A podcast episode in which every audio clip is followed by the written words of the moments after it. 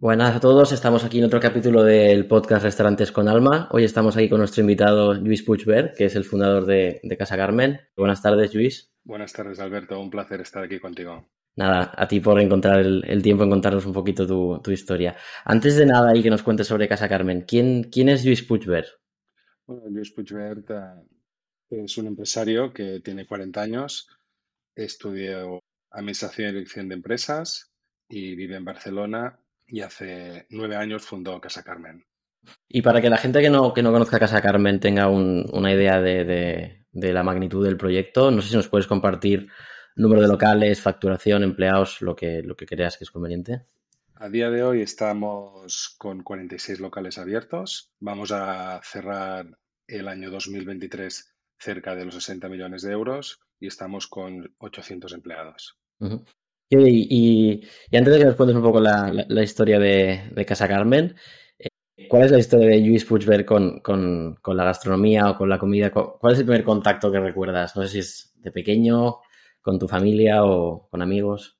Bueno, a mí siempre me había gustado mucho ir de restaurantes. Me gustaba un poco la combinación de ir a restaurantes que se comiera bien, pero también que fueran bonitos, ¿no? Y atractivos, porque anteriormente, hace años, tú ibas a un restaurante y era así como muy simple, ¿no? Ibas a comer con unos platos muy, muy feos. La mayoría de restauración se cocinaba muy bien, pero no se tenía a dar importancia a la estética. Y a mí, cuando veía restaurantes que eran bonitos y que encima se comía bien y se comía bien de precio, me interesaba mucho. Y siempre intentaba con mi familia que me llevaran de vez en cuando a poder probar estos restaurantes.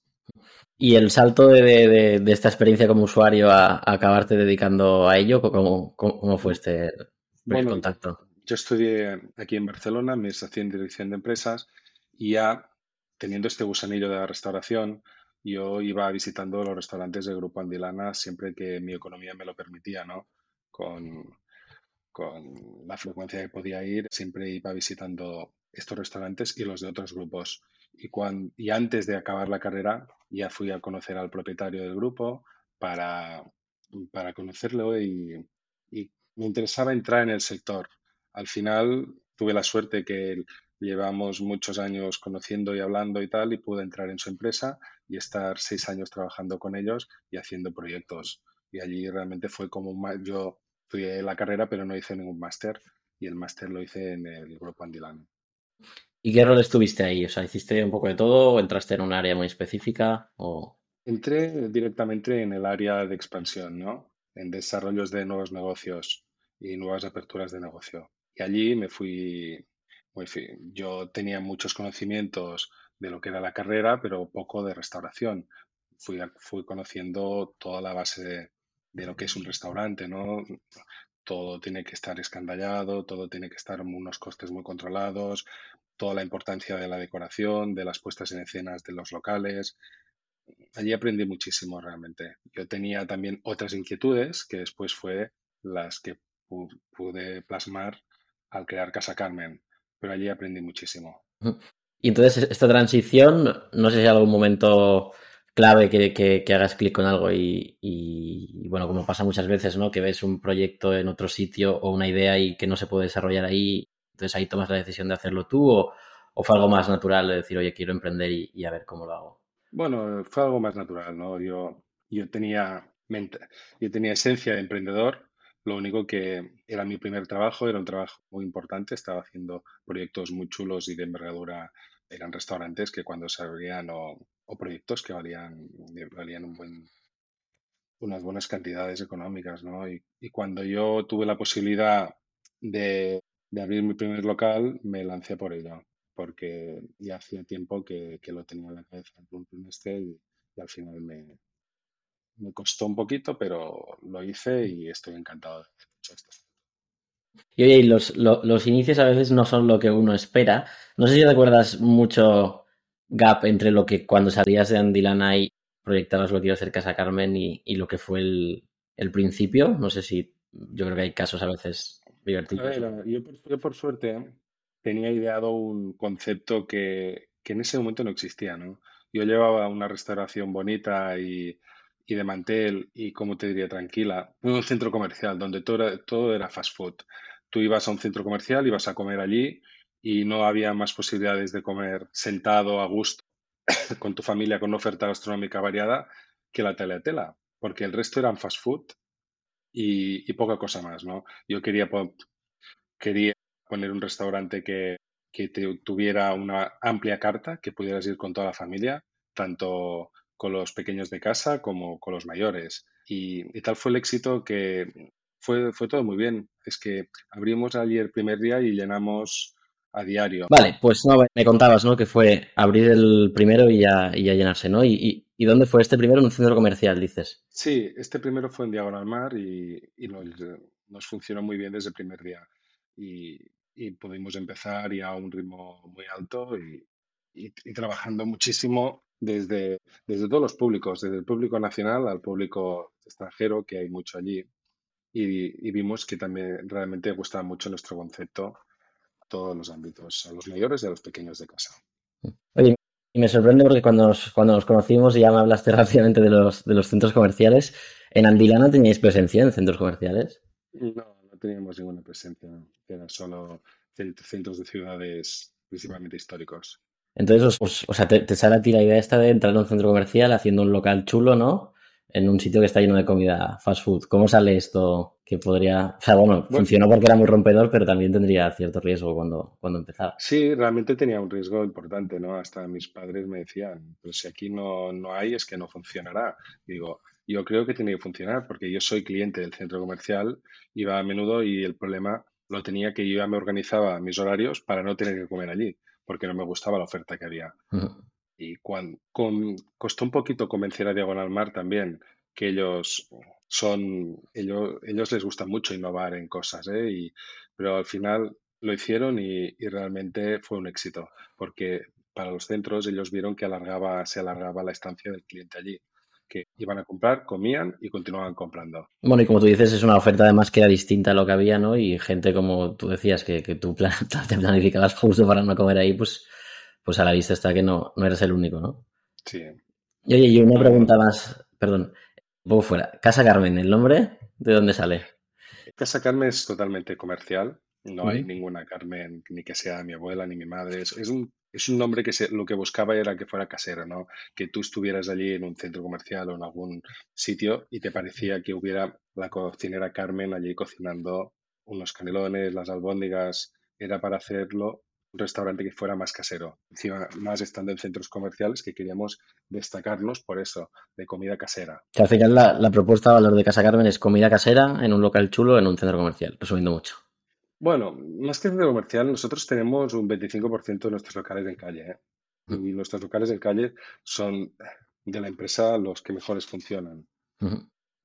Nosotros el centro comercial ha sido un ámbito donde hemos abierto muy rápidamente muchos locales, pero queremos continuar abriendo en calle porque nos gusta mucho y en calle funciona muy bien el concepto.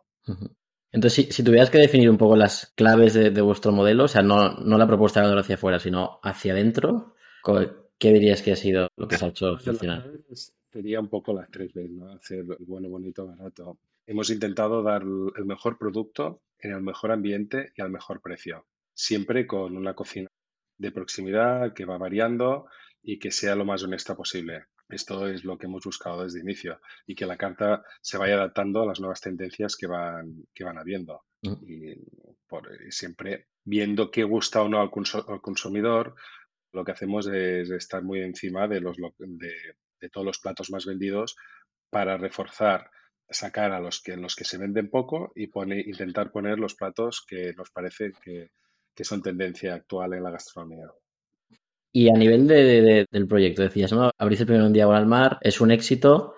¿Cómo avanza eso? ¿Cómo escala? O sea, entiendo que obviamente funcionó bien, pero a la vez habría cosas que no hicisteis bien desde el primer momento.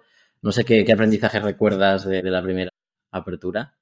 Mira, el aprendizaje de la primera apertura fue que hice las obras con equipos de industriales de barrio, ¿no? Y allí fue un choque muy duro porque me tuve que poner yo de jefe de obra. Por estos sitios, centros comerciales son sitios que está todo muy ordenado, muy protocolizado y que no puedes ir con, con según qué empresas de construcción. Y allí, como no había, tenía un presupuesto muy bajo también, tuve que acabar haciendo de jefe de obra. Y allí aprendí que me tenía que buscar un equipo más profesional a nivel de los industriales para poder hacer las obras. Y al final lo conseguí. Hemos estado en varios procesos, pero eso lo aprendí en Diagonal Mar, en el primer lugar. Y luego, ¿cómo avanza el proyecto? O sea, ¿se sigue por esa línea? ¿Saltáis a calle ya al siguiente o cómo fue? Bueno, abrimos en Gran Vía 2 y yo tenía ya en mente que quería saltar a Madrid para poder abrir paralelamente Barcelona y Madrid, porque me gustaba mucho Madrid y sabía que en Madrid había mucho centro comercial, ¿no? Y así podíamos crear dos equipos, uno aquí y otro allí, y que se fueran solapando las aperturas. Fue un éxito también la apertura en Madrid, y ahora mismo en Madrid hay los mismos locales que tenemos en Barcelona. Y oye, sabiendo que a mucha gente se le atraganta el saltar de Barcelona a Madrid o de Madrid a Barcelona, ¿por qué crees que vosotros os funcionó? ¿O qué hicisteis distinto? ¿O qué crees que no se suele hacer bien? Bueno, yo creo... Nosotros nos ha ido bien desde el inicio porque... El concepto encajó muy bien allí en Madrid. Nosotros éramos muy pequeños cuando desembarcamos de Madrid.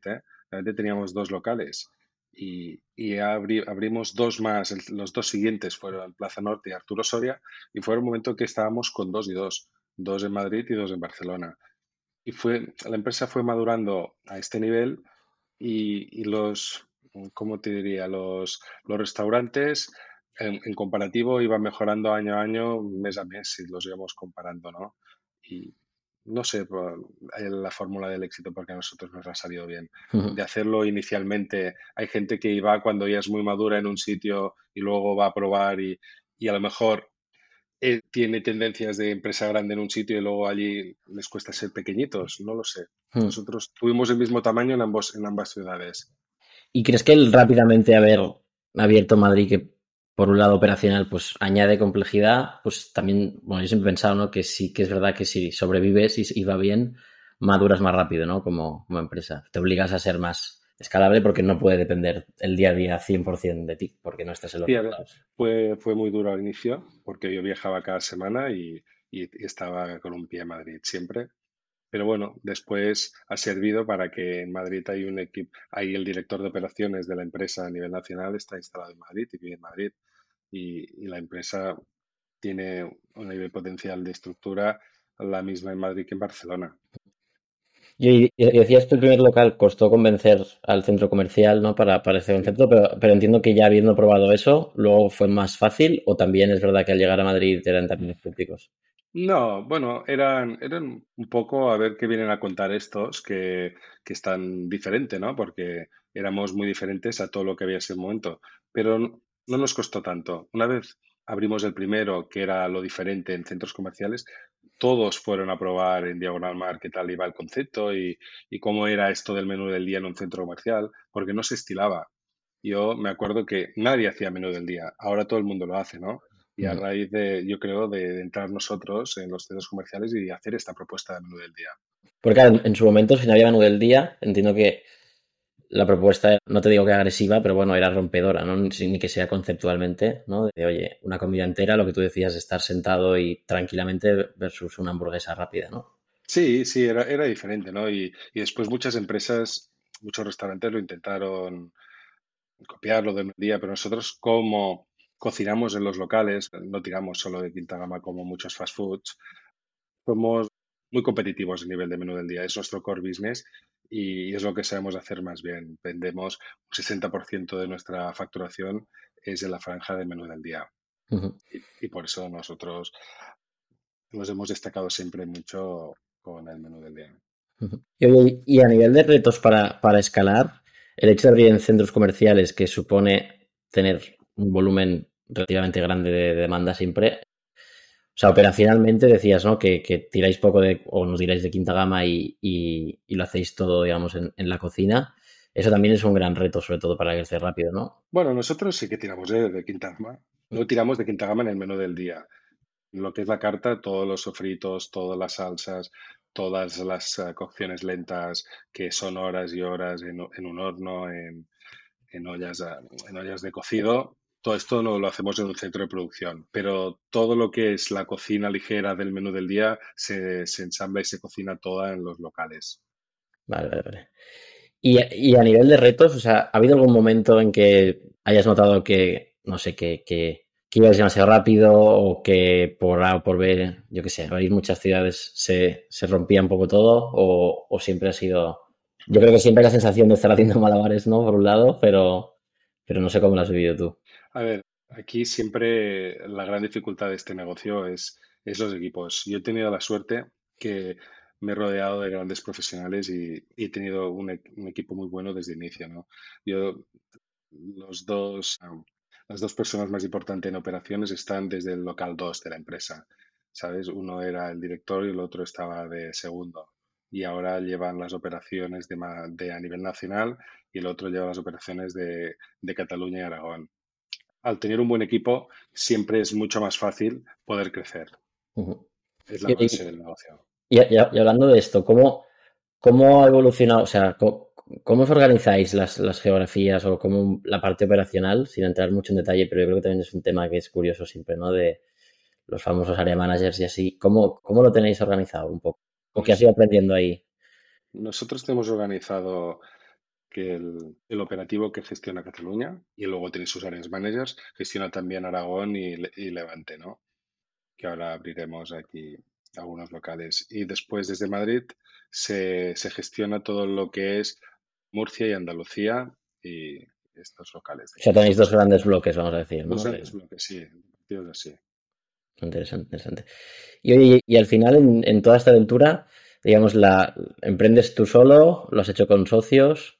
¿O como...? He emprendido solo. Realmente, a veces, cuando ves las dimensiones de todo lo que ha sido, dices, wow, pero solo y sobre todo con el apoyo incondicional de los bancos. Los bancos han sido un apoyo fundamental en todos estos años, que creyeron en el proyecto y nos han estado acompañando y nos acompañan hasta ahora. Y un poco hay mucha gente que escucha estos capítulos y nos pregunta un poco por, oye, que quiero emprender, quiero arrancar en restauración. Lo primero que te diría es ¿qué consejo le darías a alguien que quiera empezar en este sector? Yo el consejo es que, a ver, con ilusión y ganas casi todo sale. Lo importante es que también aprenda, que se forme en restaurantes que le parezcan atractivos para él, ¿no? Para mí no es suficiente saliendo de la formación de lo que te da una escuela de cocina o da una escuela del sector. Yo creo que te tienes que lidiar en el día a día, en el sector que tú te quieras dedicar y aprender de los mejores. Una vez has aprendido, verás, tú podrás adaptar tu proyecto más fácilmente que si lo haces y emprendes directamente después de la escuela de formación. Es básico para mí formarse en restaurantes, en este caso, reales.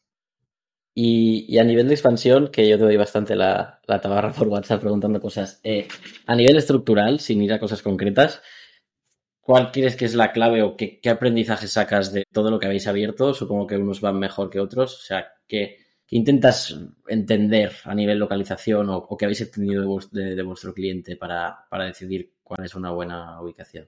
A ver, como todo en el sector, aquí hay una frase que ya la había oído cuando estaba en Andilana y la continúo oyendo a día de hoy, que un restaurante, lo más importante de todo es ubicación. Puedes tener el mejor concepto del mundo, que si está mal ubicado no va a funcionar como toca. Por eso nosotros lo que tenemos en cuenta es que hay mucho paso de gente, ¿no? Tanto estamos en centros comerciales que los hay, pero luego estamos en el centro histórico de Sevilla, que también hay paso de gente. Estamos en Paseo de Gracia, que también hay paso.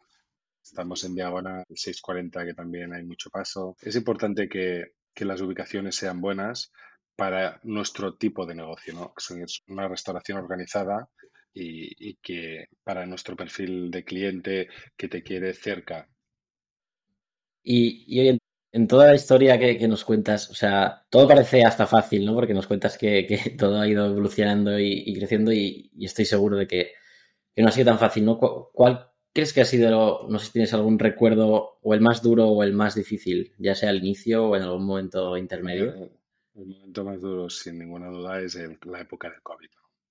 Yo digo, la semana esa del COVID, que nosotros tenemos unos indicadores que nos van indicando día a día unos comparativos con el mismo día del año anterior. Y esa semana del COVID, que no aún era el lunes, ¿no? Nos decretaron estado de alarma el viernes. Y el lunes los indicadores se pusieron en rojo con bajadas de 30% en todos los locales. Y veníamos del día que había sido...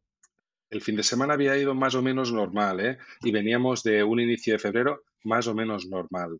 Pero fue empezar esa semana y ya los indicativos...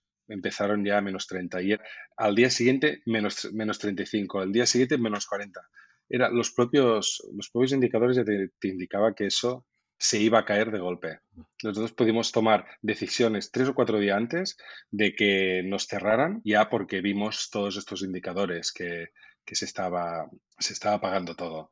Esa semana fue horrible y también los 15 días posteriores, ¿no? Por todo el volumen que estábamos moviendo, tanto a nivel de números como también de equipos, porque mucha gente dependía de estos trabajos para poder sustentar a sus familias y hacer mucho apoyo moral a todos los equipos. Fueron unos meses muy complicados. Porque vosotros hasta ese momento hacíais delivery. ¿O no? No, nosotros hasta ese momento no habíamos hecho nunca delivery porque creíamos que no encajaba en nuestro modelo de negocio y no era una prioridad, ¿no? Siempre había salido encima de la mesa, pero lo habíamos descartado. Fue a raíz del COVID que sí, que realmente lo pusimos encima de la mesa y vimos que tiene un porcentaje dentro de las ventas. Y el COVID nos trajo el delivery. No lo hubiéramos tenido si no fuera por el COVID. ¿Y cómo lo veis ahora, el delivery? O sea, una vez dentro y que... O sea, entiendo que no es un porcentaje súper relevante tampoco por el negocio, ¿no? ¿Que tenéis? No, nosotros estamos en 3 o en 5% de facturación global, ¿no? A ver, para nosotros el delivery es un más a más, ¿no? Es un área que nos gustaría crecer y dedicar más tiempo, pero como hemos estado también tan absorbidos para las aperturas y un poco el día a día de la empresa, porque... Es muy absorbente el día a día de una empresa de restauración. Hemos ido haciendo lo que hemos podido con el delivery, pero es una asignatura pendiente que lo queremos hacer aún mucho mejor de lo que tenemos. Y volviendo al tema de expansión, o sea, al final hay, no sé si 2 escuelas o 2 modelos que obviamente, pues dependiendo de tanto de forma de gestionar, de producto, de operaciones, pues casi no es ni una elección, sino que bueno, son filosofías que a veces encajan y no. ¿Qué piensas tú de franquiciar? Que entiendo que vosotros no lo habéis hecho o no sé si lo habéis probado o qué opinión tienes. Yo franquiciar, estuve en una conferencia de un restaurador que me marcó mucho antes de empezar con todo el proyecto de Casa Carmen, ¿no? Y explicó una cosa muy clara en la conferencia.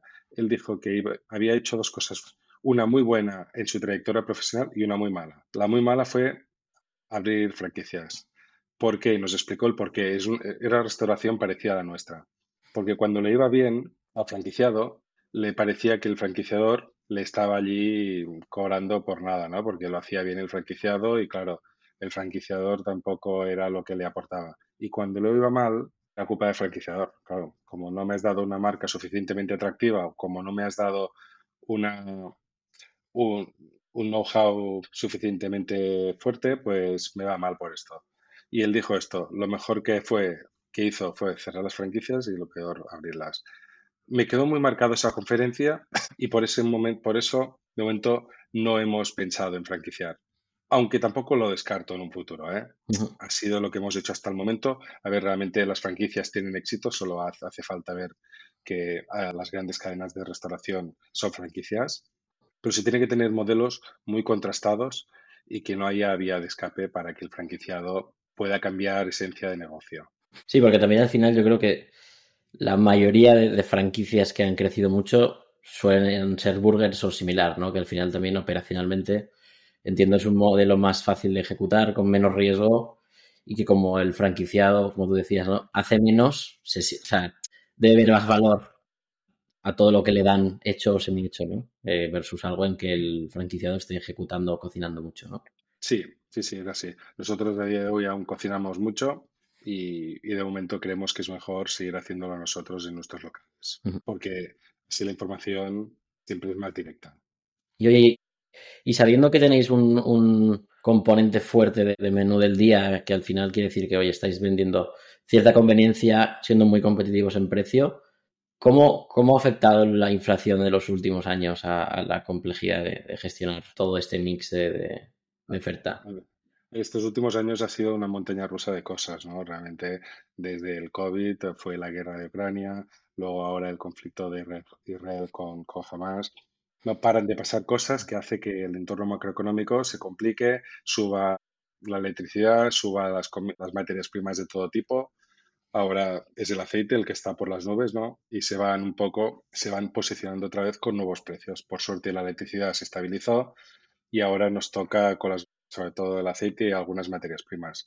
Nosotros con esto lo que hacemos es ser muy creativos, dar muchas vueltas a las presentaciones, cambiar productos. Nosotros, por ejemplo, teníamos un plato que era un estandarte nuestro y que nos encantaba tener, fue el magre de pato. Pero el magre de pato se colocó ya con unos precios que es imposible venderlo a nuestras cartas por el ticket medio que queremos que tengan nuestros clientes. Nosotros, si algo creemos y seremos muy persuasivos, es que nuestro cliente pueda tener experiencia económica dentro de nuestro formato. No queremos que se gaste mucho dinero, porque queremos que vaya viniendo y que vaya repitiendo asiduamente. Y por eso vamos siendo originales y vamos adaptando las cartas al producto que vamos viendo que podemos permitir tener.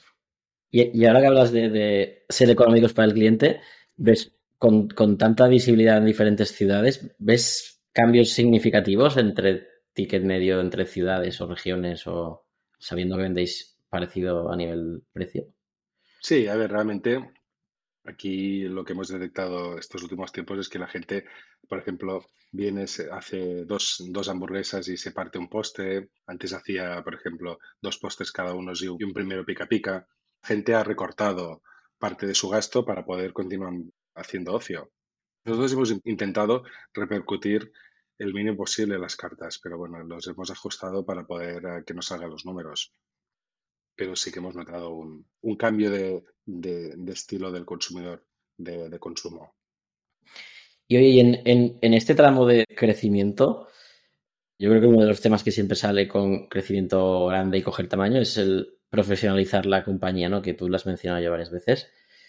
¿Ha habido algún momento como clave que hayas notado o necesitado dar un salto y has hecho un plan concreto, o ha sido todo un poco ir haciendo? Bueno, hemos ido haciendo durante los años. Por suerte nos cogió ya el COVID con un director financiero que tenía muy claro los números que teníamos en caja, que podíamos gastar, que no. Con el tiempo, al haber aprendido yo también de otro grupo de restauración, y fui poniendo cada vez que los números lo permitían, las figuras profesionales que tocaba en su momento, ¿no? Un buen director financiero, el director de operaciones ya te comenté que lo tuve desde muy inicio porque di con una persona muy indicada para este puesto, pero después fuimos incorporando un buen director también del departamento laboral, departamento de marketing, el departamento de compras. Todo lo hemos ido haciendo paso a paso cuando la empresa ha tenido el tamaño para poderse permitir los números de incrementar en los headquarters. Y a nivel de competencia, que es una pregunta que se suele hacer y la gente suele pensar en el que vende algo parecido, pero a mí me gusta verlo como algo distinto, que es cuando alguien duda en si ir a Casa Carmen o no, ¿cuál crees que es la alternativa? O sea, ¿es irse al barman o al menú del día, traerse un tupper a la oficina? O sea, ¿contra quién crees que compites mayormente? Bueno, hay muchas competencias de todo tipo. Hay gente que hace conceptos muy parecidos a nosotros. Desde el COVID también competimos contra el teletrabajo.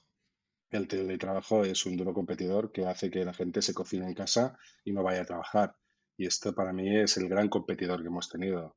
El teletrabajo ha sido durísimo durante todos estos años y ahora cada vez, por suerte, las empresas están reclamando más que los trabajadores estén en las oficinas.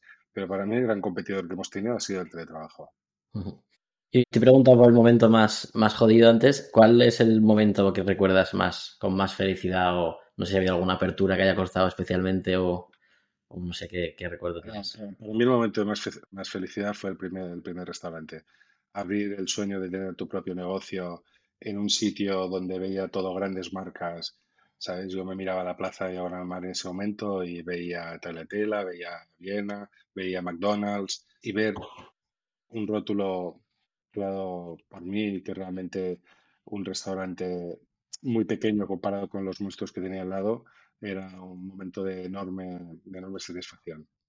Y oye, y cuando nos contabas el primer local decías que desde el primer día se llenó, pero yo creo que todos recordamos un día en que pasa algo que no tiene por qué ser que haya cola o que esté muy lleno, pero yo qué sé, quizás es un comentario de un cliente o algo que recuerdes que te hiciera clic, ¿no? Y pensarás, hostia, la hemos clavado con el concepto, con, ¿no? Esto funciona. Yo creo que hay un día que las dudas obviamente luego vuelven, ¿no? Pero un día que dices, hostia. El día que fue así fue cuando habíamos ya abierto 3 o 4 restaurantes y en el correo ya me empezaban a llegar solicitudes de gente para abrir Casa Carmen en sus locales, en sus centros comerciales, y a que la gente te venga a buscar para que tú montes tu negocio. Para mí, dices, es un clic, dices, esto vamos haciendo bien las cosas. Realmente ya no es que la gente venga a comer, sino que quiere que abras más restaurantes de tu estilo en sus locales. Y dices, ostras, vamos por el buen camino. Uh-huh. Y ya para ir acabando, si pudieras ir a hablar con el Lluís que empezó Casa Carmen, ¿qué consejo le dirías o qué harías distinto? Bueno, yo creo que los sueños se tienen que ir cumpliendo en las etapas que uno va teniendo, ¿no? Yo lo que sufrí mucho fue en el tema de las obras al inicio. Le diría, gasta un poco más, endeúdate más y busca profesionales mejor del sector, ¿no? Porque después cuando cierres restaurantes con perfiles que no son tan profesionales, luego lo vas acarreando durante todo el tiempo, ¿no? Todo se estropea más, tienes como más, se te inunda el parquet varias veces. Es un problema que si tú lo haces bien desde el inicio, eso tiene muchos más números de que no doy problemas. Pero si lo haces mal desde el inicio, eso será un problema que te irá apareciendo durante toda la época del restaurante. Uh-huh. Y ya para acabar, el futuro de Casa Carmen, ¿qué planes tenéis o cuál es tu visión para los próximos años? ¿Te gustaría llegar? A ver, nosotros ahora estamos muy cómodos. Este año habremos abierto 5 locales. Para el año que viene tenemos más o menos proyectado un número parecido, a lo mejor uno más. Y ir abriendo a este ritmo, ¿no? Nosotros nos gustaría internacionalizar la empresa en 2025, hacer el salto a Portugal. Y estos más o menos son los números que nos sentimos cómodos de aperturas. El año pasado hicimos el 22, pasamos las 10 y vimos que realmente eran muchas aperturas. Y este año decidimos asentar lo que habíamos abierto, abrir estos 5 y nos ha ido muy bien. Y para el año que viene continuaremos con este ritmo. Y ya la última, un poco más comprometida, y responde lo que puedas. ¿Se os han acercado inversores a comprar la empresa o algo similar? Sí, nos han venido interesados. De momento yo no tengo ninguna intención de dar entrada a ningún fondo o inversor en particular, ¿no? De momento quiero seguir con el proyecto tal como lo llevamos porque hay un equipo que está muy comprometido y que lo está haciendo muy bien y quiero seguir con este equipo. Perfecto. Vale, y ya para cerrar, ¿a quién? Bueno, dinos a alguien del sector que admires y si puede ser que conozcas y que crees que tendría sentido que entrevistemos para conocer su historia. A ver, yo no conozco, pero realmente admiro mucho a los creadores de Honest Green, ¿no? Álvaro Rasmussen y son 3 de Aben y a un tercero. Realmente me encanta el concepto que han hecho y me gustaría mucho que los entrevistaras y nos explicaran la creación de este concepto tan chulo que han hecho. Perfecto, pues tomamos nota y los perseguiremos que no son muy de hablar. Ya he quedado alguna vez con ellos y no quieren salir en ningún lado. De hecho, si buscas en Google, en noticias no sale absolutamente nada de Honest Green. Sí, cuesta, ¿eh? Cuesta yo también. Sí, son muy recelosos.